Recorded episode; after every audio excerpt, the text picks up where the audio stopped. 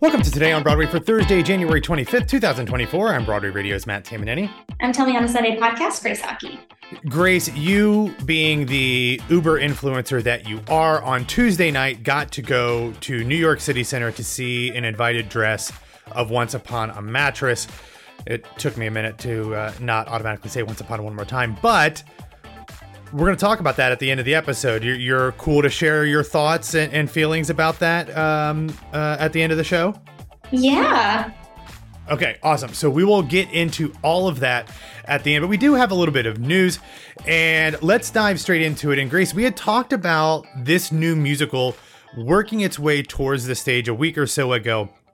And that is a musical adaptation of The Lost Boys, which will feature a book by It's Always Sunny in Philadelphia writer David Hornsby, as well as Chris Hoch, with music and lyrics by the band The Rescues.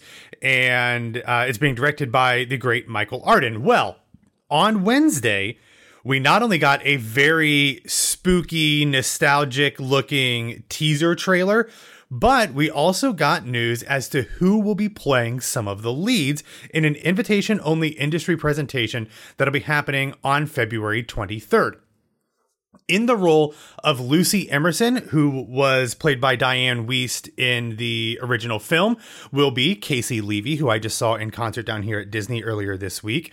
Playing the role of Sam Emerson, which was originally played by Corey Haim, that will be Nathan Levy of Dear Evan Hansen fame.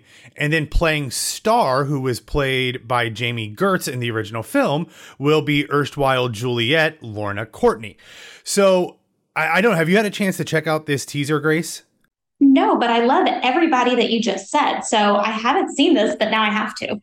It's very cool. Like they do the whole. I mean, it's got a very Stranger Things vibe with like an old VCR player, the the staticky TV, the wood panel looking basement, but it's creepy and it's had all the blood and the vampire type stuff. So it's a very very cool trailer. I don't know who made it, but they did a very good job of capturing the spirit not only of the film but of the era that the film was originally released. Of course, this was um, a huge uh, uh, vampire based film that came out in 1987 that had a phenomenal cast in addition to all the people that I mentioned it also featured Jason Patric, Kiefer Sutherland, Corey Feldman and more. So again, we always say this Grace like when you have an industry presentation like this, with stars like this, there are two things that can happen. One is that the next thing to be announced is an out of town tryout, which could happen very soon, or you have like 10 more of these things before it ever sees the stage, or it maybe never sees the stage. So, I don't know anything about the people who've written this, but I'm hoping that we see this one sooner rather than later, just based off of the the cool folks who are in the reading. I always wonder when you have a story reading like that, if it's always like, okay, so now we've got them for this next reading, or if they want to have a lot of producer eyes on it. So they have a story reading and then they're able to develop it further. So I'm curious as well. I mean, with Smash, we know what's happening there, but like with this one, I don't know. Yeah, that's a really good point because like sometimes you hit the ground running at the beginning of your process with a bunch of stars and put out press releases because you want to attract people that can help you get it to where you want it to go or sometimes you have a, a story reading and put a bunch of press releases because you are where you want to go and you're ready to like go from this last workshop step into an actual uh, presentation. But speaking of something that has a bunch of stars in it, but is not necessarily working its way to Broadway, the Red Bull Theater has announced the cast for an upcoming one night reading of Moliere's The Imaginary Invalid. It's going to take place at Florence Gould Hall, but it'll also be simulcast online and available to watch on demand from February 20th through the 25th. It is an adaptation by Jeffrey Hatcher, who has also done a number of other adaptations for Red Bull Theater. They do some great classic the, uh, theatrical work. Patrick Page has done a lot of stuff with him. Michael Urie has done a, done a lot of stuff with him. This one is being directed by Jesse Berger, and it will star Annaleigh Ashford, Mark Linn-Baker, like just one of the stalwarts and cornerstones of my childhood right there. They will also feature Jordan Boatman, Will Brill, Arnie Burton, Kelly Curran, Lorenzo Pisoni, and John Yee. I love that we are getting like fun, big name stars, Grace, to do these like little classic theater adaptations. Like it's been a minute since I've seen anyone do a full production of The Imaginary Invalid, but this is a comedy and like we don't really get a lot of these. I mean, we'll get we'll get a uh, importance of being earnest every once in a while, but otherwise it's tough to see a lot of these these classic European comedies on stage. So I think this is an awesome way for people to become familiar with them without having to, uh, you know a theater having to put up a, uh, a, a a lot of money to do a full production. I also want to call out Lorenzo Pisoni. Um, you may not have like immediate like name recognition with him. Um, he comes from a long line of clown and like performance like circus like people performers um he has a film called circus kid um that you should definitely check out he is kind of like the the number one kind of go to one of the number one go to guys for anything that is in that realm. Obviously, like helped uh, majorly with a lot of the puppet usage from a lot of Disney on Broadway shows. Hmm. Um, obviously, like F, uh, worked with him extensively on the Olaf puppet caricature and like getting them invested in like the world of how puppetry is on stage. And lorenzo's just an incredible phenomenal like person but also an incredible artist and and a physicality that is like unparalleled. So the fact that he is performing in this it seems like is a huge get and i just wanted to shout that out But that's awesome. I, as soon as you said comes from a long line, I was like, Grace is gonna say clowns. Grace is gonna say clowns, and you did. So you did not disappoint. But that's awesome. I uh, I did not recognize his name, so that is uh, is very very cool. Speaking of something that I, I'll be honest with you, I don't know if this is cool or not. I'm a little torn on this for a number of reasons. Perhaps not all of the ones that you are imagining, but. Yesterday, we got a press release about a new off Broadway musical called Five colon the parody musical. It is taking place at theater 555 beginning performances on february 15th it is currently scheduled to run through march 10th it features book and lyrics by Shimmy Braun and Machiel Newman Daphna, with music and lyrics by Billy Recce. Five, as you might have guessed, takes its cue from six, but instead of focusing on the six wives of Henry VIII, it focuses on five women who have been influential in the life of Donald Trump. Sigh. I you can do a parody musical, uh, you know, based off six. That doesn't bother me at all. I just I don't know that I'm in the mood, especially with everything going on around in the world, to watch a parody musical about Trump at this point.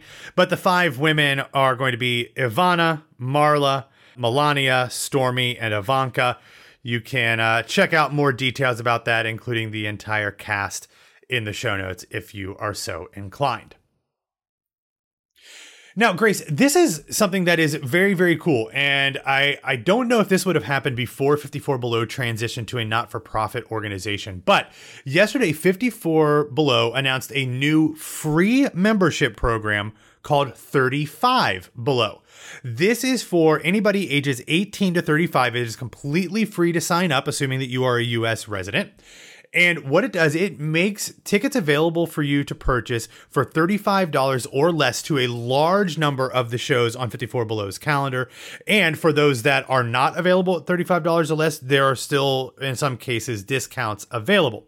Obviously, there are blackout dates and not everything is included in there, but you have all of those uh, available. They can be purchased in advance. So this isn't like a rush, like, hey, we've got some free seats in the last hour. If you can show up, come. Uh, but you'll be alerted to shows when they're on sale. There are also going to be complimentary tickets offered for the digital membership on a first come, first served basis. And what's great about this for people in my demographic is if you are under 35 and you're a member, you can get a companion ticket, and that person does not need to be under 35. So Grace, for all of my friends who are under 35, you can let me tag along as well. So you will be eligible until December 31st following your 36th birthday. So depending on when your birthday is, you can almost make it to 37 and uh and you can do that. So we'll have a link in the show notes on where you can sign up, but we talk a lot Grace you and I do about accessibility and seeing things. Now this isn't theater, but it is certainly theater adjacent. We've also talked about how cabaret has kind of struggled to come back since the pandemic and some of that has to do with the pandemic pandemic some of it doesn't. It's just kind of like the life cycle of how things work in New York City.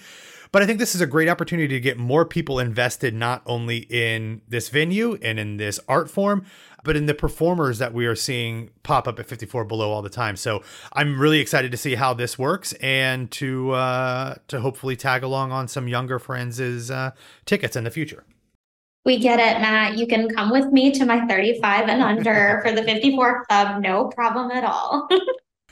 All right, Grace, before we get into your thoughts on Encore's Once Upon a Mattress, wanted to uh, shout out two quick things. The first is we got the first look at Illinois, the new musical from Sufjan Stevens, Justin Peck, and Jackie Sibblies Drury. It's going to be playing in Chicago from this coming Sunday, January 28th through February 18th at Chicago Shakespeare Theater. And then it'll move to the Park Avenue Armory in New York City from March 2nd to the 23rd. Very cool, as you would expect with these creators to have something very unique. So check that out in the show notes. And then there is a very cool social media video from some of the cast members of Wicked. So when I went a couple weeks ago with my sister and nephew to see Wicked. We were very blessed, in my opinion, to see the great Mary Kate Morrissey on as Elphaba. She had been the standby, and actually this past weekend she ended her run in the show. So I was glad that I got to see her in that.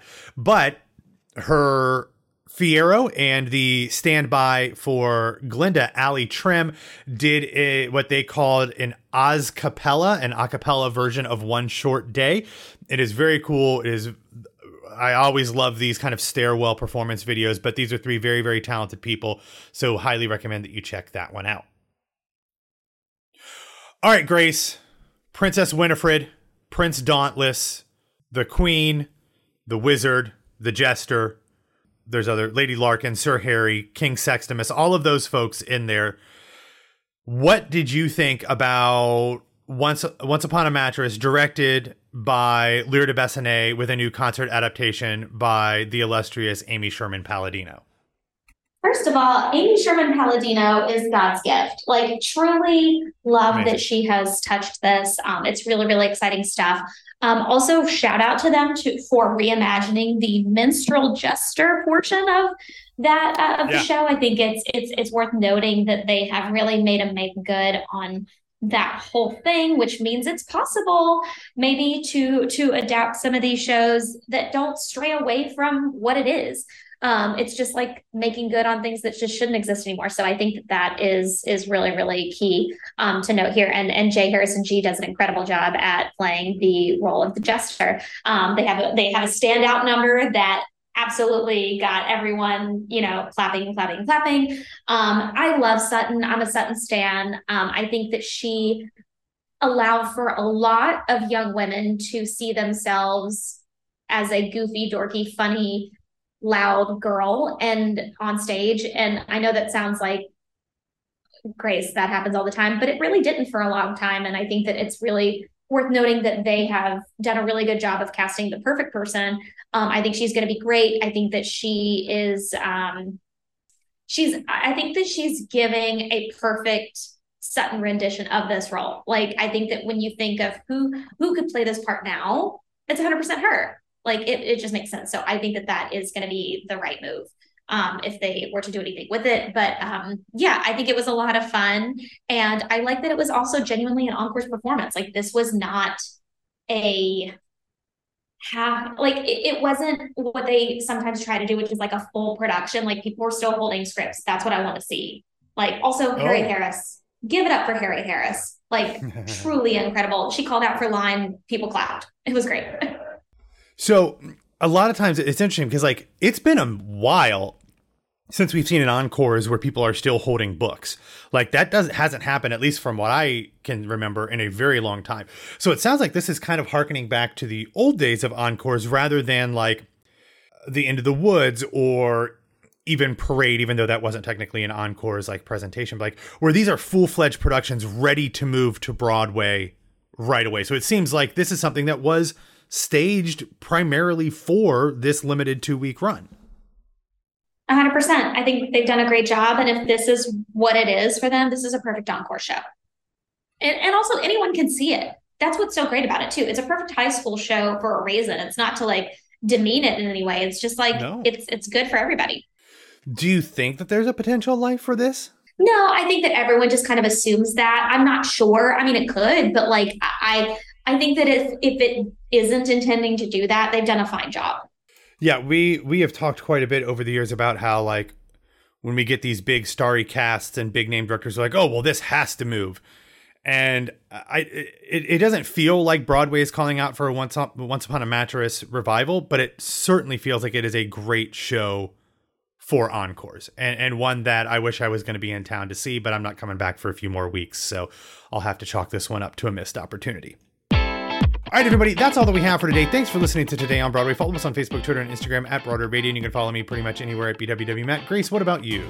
You can find me at It's Grace Hockey. All right, everybody, have a wonderful Thursday, and we'll be back to talk to you tomorrow.